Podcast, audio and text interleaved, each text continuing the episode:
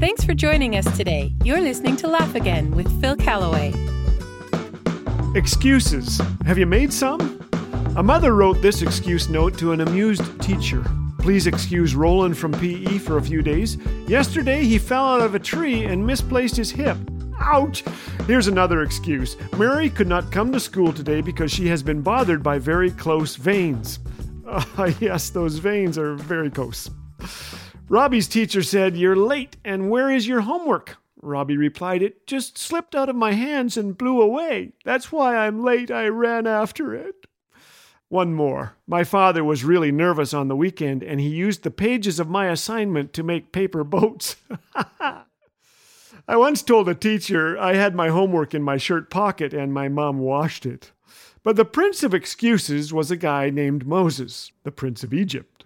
You can read his astounding story in the book of Exodus. God visits Moses and asks the unthinkable, Lead my people out of slavery to their new home, the promised land.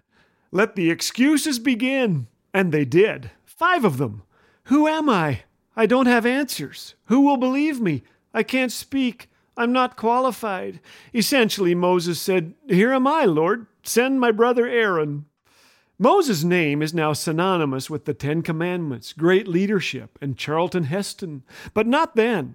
For forty years he'd been schooled in Egypt, but fled after murdering an Egyptian. His next forty years were spent in the sizzling sand, being schooled by God and a herd of stubborn sheep. It was the ideal training ground for the next 40 years of leading God's stubborn people through the wilderness, where he was schooled by difficulty and taught by God. But now all he could think of were his shortcomings and those five excuses which came lightning fast for a slow speaker like Moses. Each contained the word I or me. I ain't good enough. I ain't qualified. Who am I? So God reminded Moses of who he was the great I am, the indescribable one, eternally present.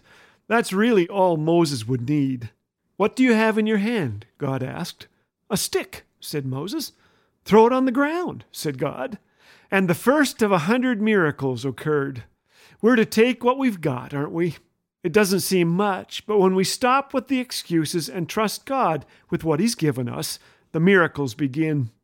When Moses and his brother Aaron went to visit pig headed Pharaoh, God said, I will be with both of you as you speak, and I will instruct you both in what to do.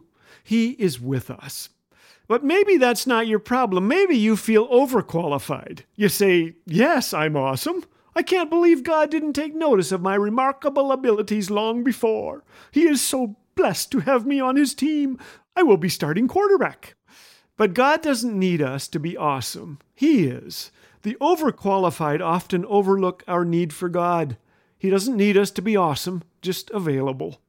Psalm 32 8 says, I will instruct you and teach you in the way you should go.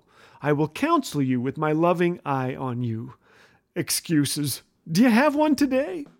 A little guy told his teacher, I couldn't do my math because I have a solar powered calculator and it was cloudy all weekend. Do things seem cloudy? Focus not on your weaknesses. Knowing them is healthy. Using them as an excuse is not. Focus not on your shortcomings, but on God's limitless sufficiency. He has promised to be with us. That's all we really need. So the next time we default to excuse mode and think, Who am I? Let's ask instead, Who is God?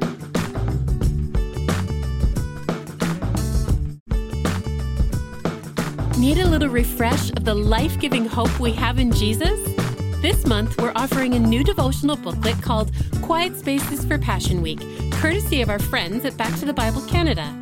It will deepen your reflections on the power and wonder of Easter as it takes you through the events of Passion Week. Request your free copy now at laughagain.ca or call 1 800 663 2425. Laugh Again, truth bringing laughter to life.